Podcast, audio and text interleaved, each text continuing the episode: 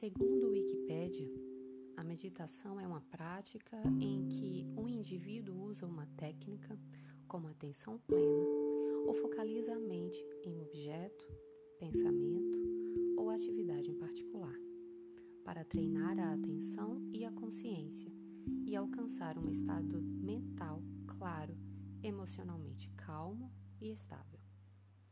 É praticada desde a antiguidade em inúmeras tradições religiosas, muitas vezes como parte do caminho para a iluminação e a autorrealização.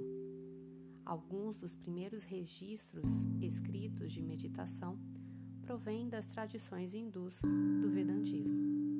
Desde o século XIX, as técnicas meditativas asiáticas se espalharam para outras culturas, onde também encontraram aplicação em contextos não espirituais, como negócios e saúde.